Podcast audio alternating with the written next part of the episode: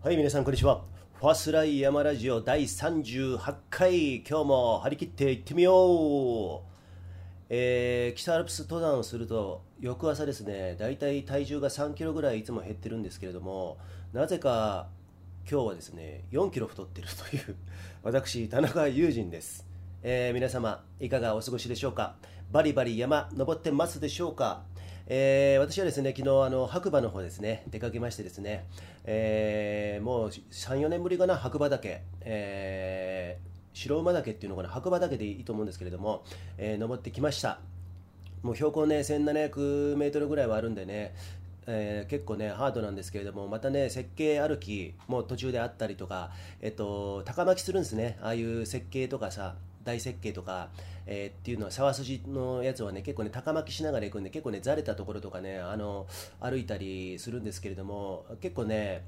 割とテクニカル、うん、そんな感じで登山者の方ね結構いたんですけれどもみんなね滑ってあーあーあーみたいなねそんな感じだったんですけれども私はねまあいつもの感じの、あのー軽い、えー装備なんでね、えーサクサクと、え割との、あのねえーテンポよく登っていけたのかなと、えーそんな風に思っております。でですね、えー今回ですねまあ皆さんねこの前もねこのファーストライで言いましたけれども丹羽香織さんえもうね世界的なトレイルランナー、えということでね、えいいと思うんですけれどもトレイルランナーっていう言葉があのう合ってるのかちょっとわかんないですけど、まあね、そちらの方で有名なんでね、えー、にわかわりさんなんですけれども、私のもう5年来の友達ですかね、今回ね、妹さんと、えーあとね、お友達と、え3人で、えー八方からね、えー白馬の後ろ立山連峰ね、北上して、え2日、2泊3日か、1泊2日か、でね、あのそういう山旅を楽しむということで、よかったら友人さん、あの上の方にどっかで山あの合流しませんか？みたいな風にね、お誘い来たんで、香りコールが来たんでね、もちろん答えないわけにはいかないということで、私もですね、えーいろいろ考えた末ですね、白馬、猿倉からですね、本当はね、えー白馬槍、そして杓子、そして白馬岳、えーっていう風にね、ルートであの猿倉に戻ってこようと思ったんですけれども、あいにくですね、ちょっとね、調べが甘かったんですね、あの白馬槍の下の方がね、結構ね崩落してるということで、今年は通行止めとなってるようなので、昨日は、えー猿倉から白馬あー岳のね、ピストンということでね、で途中で、えー会うことができたんですけれども、その会う時にね、ちょっとね、あの録音してましたんでね、そちらの方ちょっと聞いてみてください。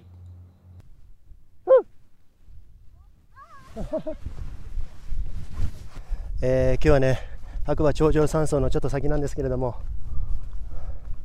今日はその先の2768のピークかな。そこでちょっとね待ち合わせをしてるんですけれどもね。来ました。えだいぶ待ちました？全然？そこであの休憩してた？なんかそこら辺からさなんかものすごい大声で喋ってる人が来る。な 大丈夫ですか？内容聞こえなかっあた。聞こえ。久しぶりです足大丈夫ですか？えっとね、うん、ここがね、ふくなんか膨らむやつでね、外形骨っつって、痛いんだよね。ひどいじゃないですか。それ。あこれはくるぶしね。ここが そうそうそう。頻繁に頻繁だねあ。そうそそれは何ですか。やりすぎですか。やっぱり。う。なんかね、ケアのしなさすぎ。うもう年だから。ん。ねえ、もう本当年だよ。てか、面白かった。あの来たら、あの、多分あそこら辺来た時に、なんか。どういう感じで来るのかなと思ったら、ものすごいおおお男前な感じで二人喋ってるから、これ絶対そうだろうと思って。めっちゃ説教されながら 本当？本当？はあ来た俺本当はそこでね声かけようと思ったけど違うなんか不良主婦に絡まれたらどうしようかなお疲れ。あでもちょっと晴れてんな。白馬の。あ旭岳だ。あっったほど結構天気悪くなかったんで。うん。これはあっち。そう。え今日はテント張るの？テント。はい。市が一周お疲れ様でした。あーありがとうございます。むちゃくちゃ疲れたけうんど。あのあーすなんか楽しかった。すごすぎるよね。うん。う。ん。なんか思ったよりでも楽しかったですけど。あ本当。お疲れ。お疲れ。どうした？すごい顔もうなんか苦行の後みたいいいいい顔してるわ。いい顔してる。女優やな女優。こんにちは。Nice to meet you. ユー It's ジン pleasure さん。ユーあプレイジャーあの美しが原のはい。レースプロデューサーです。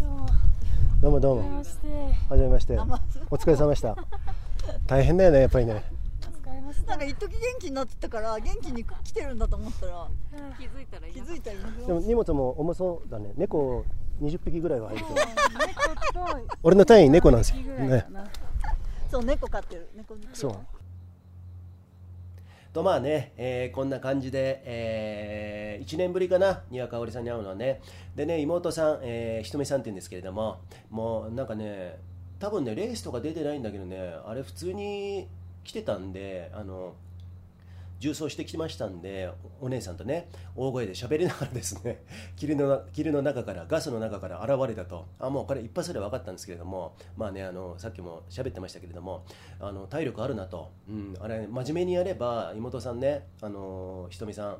あの結構レース楽しめるんじゃないのかななんていうふうに思いましたね。あとね、もう一人のね、えーうねさんっていうんですけれどもね、うねさんもね、あの結構ね、重い荷物背負ってね、あの途中であの遅れてたようですけれども、私が行った時はね、でもね、あれでちゃんと普通にあの缶をね、重装してくるんですから、皆さんやっぱ体力ある方たちなんだなっていうふうにね、もう丹羽香織さんはもう言わずもがなですけれども、あもう本当に感服、敬服、合ってますか、この 言い方、えーしてました。私はねたかたかだかねあの、あのピストンしただけなんでね、はい。でまあ、ビールちょっといっぱい飲んで、えー帰ったんですけれども、まあ、そんな楽しい、えー充実の、えー一日をね、えー満喫できました。あのね、私もね、松本とかに住んでますとね、後ろ立山連峰っていうのは割とちょっと、ちょっと離れてるじゃないですか。そう言っても、あっちの登山道に行くのっていうのは、大体ね、猿倉とか八方ね、あの八方根とかね、行くの、やっぱりね、4、50キロ離れてますんでね、やっぱりね、2時間ぐらいかかるんですよ。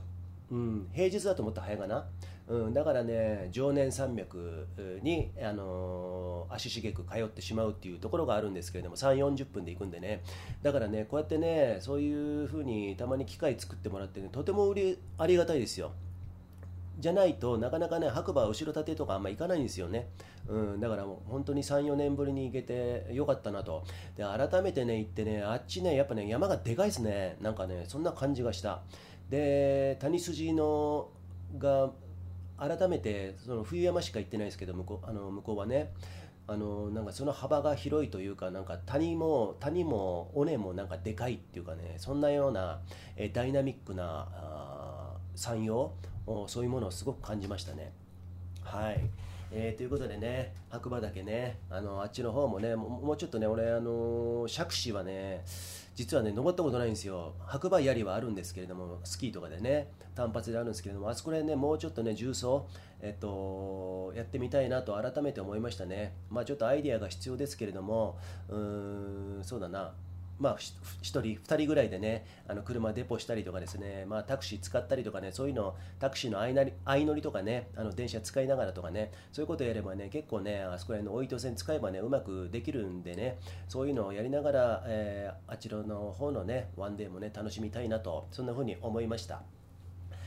でですね、えっと、あ、まあ、今回はね、あのーなんだろうな、えっと、岩香織さんがね、来るということで、まあまあ、あそれはさっき話したか。でね、あのお菓子、なんか差し入れしたいなということで、えっとね、私ね、大体ね、松本名物はですね、石垣サブレーかね、あのレーズンバターサンドって決めてるんですけれども、今回ね、あの石垣サブレーよりももうちょっとね、上品な、レーズンバターサンドをですね今回持っていったんですねレーズンバターサンドってうちもねほとんど食べることがないぐらいなんかねちょっとしたね高級とまでは言わない。まあでも割とね高級な感じのお店に買いに行ったんですよ前日にね。もうすごくなんか老舗っていう感じでねあのーね、そこの店主ですかね、とても品のいいおじいちゃんがですね、ありがとうございましたなんつってね、あ、それ違うわ、この前のベンジャミン田中の口調になってますけど、そうじゃなくても、なんかね、とても品のいいお店、でね、行って買ってくるんですけど、買ってきたんですけれども、でね、あの家でね、見てるとね、あなんか1個が結構重厚重くてなんか食べ応えがあってねそんな感じなんですけれども昨日山に持って行ったらですね3人いたんで3つ持って行ったんですよ。保冷剤にねあの包んで。そしたらですねなんかね多分山がでかいからかもしれないけどクッキーとてもちっちゃく感じたっていうねどうでもいい話なんですけどあれ？標高上がってなんか空気縮んだかなみたいなそんな感じぐらいねなんか下で見るあの重厚感そういうものがなかったんでねなんかあの山の妙と言いますかねなんかなんかそのどうでもいい話なんですけどもそんなことを感じつつですねまあでもねちょっとね美味しいって言ってもらってね、えー、食べてもらったんでよかったんですけれどもまあそんなこんなで、えー、昨日はね、えー、白馬頂上宿舎っていうんですかね頂上酸素じゃないねちょっと正式名称すいません。あれ、ね、なんですけれども。でですね 今日もねちょっと水を飲みながらやりたいと思うんですけれども、えー、本当にね庭香織さんと言いますとですねもう香織ちゃん香織ちゃんつってね私は慣れ慣れしく呼ばさせてもらってるんですけども、えー、と初めて会ったのは、ね、多分ね2013年かな。2013年の、うんとね、菅平のトレイルラン。っていうのがあるんですけどそこのスタッフをやった時にね、えー、多分2013年だと思うんだけど庭香織さんの旦那さんねのりさんっていうんですけれどものりさんと私がね同じねあの3位級のねあの誘導係になったんですよ。うん、でのりさんボランティアで来たんですね。その時にね2人でねずっと喋っててうちのね奥さんね早いんですよ。うちの奥さん早いんですよってもうずっと言っててまだその時俺あの庭香織ちゃんのこと全然知らなくてそしたらねやっぱね1位か2位か3位か分かんないけど猫岳の方ね、えー、さーっとねあのーなんつうのかな、風のように去っていった、えー、そんなような、ね、イメージがありますよね。で、その後ね、UTMF とかでもね、あの上位に、えー、入ったりして、結構ね、ロング系に強いかな、あの強い選手なのかなっていうことをね、その頃からね、なんとなく、いしん？あの知ってましたね、そういう認識がありましたね。でその後ですね、えーと、そのかおりちゃんはですね、あの世界に行くんですよ、世界に。どんどんどんどんもう映画も英語もペラペラなんですよね。で、えー、世界に行く時にですねあの北アルプスでちょっとあのトレーニングしようなんていう話で、えー、それこそあの西田ゆかりさんねと私と3人であの長ヶ岳常年から長ヶ岳登って下ん？徳沢に下って横から長ヶ岳登り返してとかね。そんなようなアレンジしたコースを行った時にですねその前前日に40キロか70キロかなんか走ってるにもかかわらずですねそういうルートについてくるようなそのぐらいのタフさと負けん気みたいなものがねああったのが、えー、初めての一緒の登山でしたね。私は途中で徳沢でねみんなでカレー食べたんですよ。カレー食べたりそば食べたりしたんですけれどもそこでビールを飲んでですねあの高山マークを高山の意思表示をしてですね 長壁尾根をですねものすごい汗だくになりながらね登っていって後陣を排しながらね、えー、3番目に長ヶ岳、えー、に着いたのを覚えてます。でその後下りでですね思いっきり飛ばしてね あの調子に乗ったのをなんとなくねあの覚えてるんですけれどもね。その後ね丹羽香織さんまあその後日、えー、翌日その翌日はですね丹羽香織さんと西田ゆかりであのまたね燕岳登ったとかねそんなようなことを聞いた、えー、確かあのー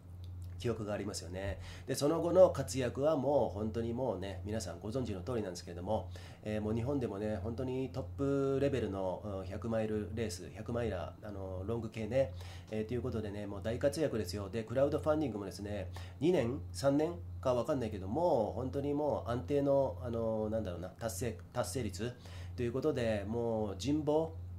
人望からも人気から知名度から実力もう全て兼ね備えたトップアスリート、えー、っていうね認識が、えー、あります。でだけどね、まあ、今回ねとてもそのちょっとね、えー、その頂上宿舎でテントを張る前にですねあのいろんな話をしてた時にですねあのがぜなんか真剣味が増しあの真剣味が増してあの彼女の口調があと真剣になったんですけれどもあのね今回ね滋賀一周っていうのやったんですよ。まあ、どなたか考えた方がいるんですけれども。で、えー、まあ、自粛ムードだったじゃないですか。とてもねそれ滋賀一周やったの多分4月かな。4月か5月。まあとにかく自粛一辺倒の時ですよ。で私はねああすげえなやっぱり。であのやったんだっていうことをなんとなく遠目に見ててあのであの記事も見てたんですけれどもうんとあ、まあ、そういう思いがあってやったんだなと、うん、こんなのコロナのコロナ禍にあって自粛ムードの中にあってもこういうことを考えてやることに意義があるんだなっていうのがとても私も、あの共感しますしね、うん、と思ったんですけれども実はねその裏にですね丹羽香織さんアンチその活動に対するアンチの方たちの結構ね、えー、間接的あの直接的な、あの向かい風っていうかないうのかな。そういう意見がね結構彼女のもとに届いたらしいですよね。うん。あそれ結構意外だったんですね。っていうのはもう彼女はもう何ていうのかな何ていうのかなそのまあ、言ってみれば国民的な感じなんですよ、国民的なあの支持を得ているような、えー、トレイルランナーであるんですね。あの、テレビにも出てますしね。で、もう有名人ですよ、さっきも言いましたけれども、だから私はね、なんか、まあ、そこは私のイメージの浅はかさなんですけれども、そういうね、アンチで、あのなんだろうかな、あの反対意見があってそういうところに屈せずに頑張ってる姿っていうのはまるで想像してなかったんで意外だったんですね。なんかねがぜねそんな話をしててねあの真剣味を帯びたあのね昨日あのなんだろうディスカッショントークになりましてですね妹さんも交えてね。であのうねさんはテントパの方に行って多分休んでたんじゃないですかね、はい、そのね時間でねなんかもう話が結構ねあの最後まであの結構ねいい話ができたんですけれどもあ意外でした、えー、そのぐらいねあの丹羽香織さんも頑張ったのかなっていうね感じでね。本当にああいうなんていうの知名度があってさあのクラウドファンディングがあったりしてファンが多くてさ、えー、そのそういう方っていうのはさ自分の意見っていうものを言うとさやっぱりね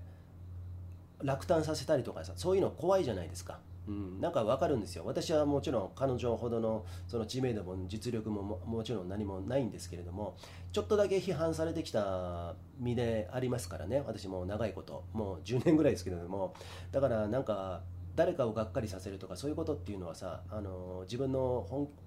本音を言うと、えー、そういう方が出てくるのは、多分怖いことだと思うし、その一歩を出すことって結構ね恐怖だったりするんですよ。だけどね彼女はやったんですね。もう素晴らしいと思いませんか？本当にあのでそれをやらないと私もこういう部分があるんだよって私はこう思ってんだよっていうことをねやったからもう本当に拍手です。今見えないと思うけどこれスタンディングオベーションですからね。ということで、えー、まあちょっとあの余談はともかくですね本当にそうやって自分の意見を言って嫌われてもいいよっていう。でもねその分ね支持してくれる人またフォロワーが新たなフォロワーが増えたりとかですね、えー、しますしもっと何ていうのかな私はもう個人的にはもう人間味が増したしあのー、いいな庭香りいいなっていうふうにとても思いましたよ。うん。なるほどなと、うん、なんかね、すごく成長したという、成長、あの偉そうに、まあ、私の方が年上なんで、まあ、そういう目から言うとですねあのレースをとレースも頑張ってきたしなんか人間的にもこのコロナを通してですねなんか素晴らしいあのまた一段と素敵な女性になったんじゃないですか？ね？っていうふうにね思いました。ね本当になんていうのかな物事やさ、えー、自分の理想とか、うん、思考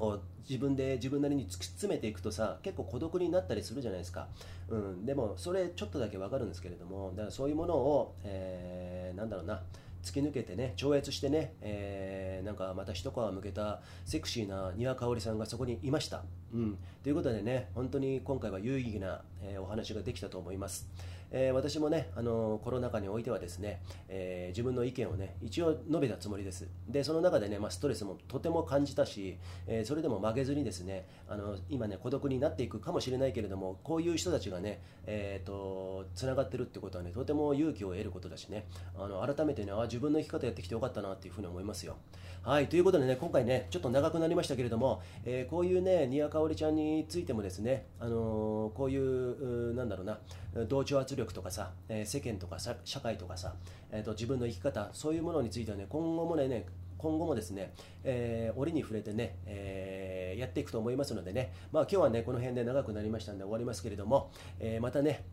えー、やってあのこんなお話ししたいと思いますのでねその時はぜひ聞いてやってください。ということで、えー、ファスライ山ラジオ第38回今日はこのぐらいで終了したいと思います。よかったらですねアプリダウンロードしてフォローしてくださいね。あといいねボタン忘れずにお願いします。それではまた明日。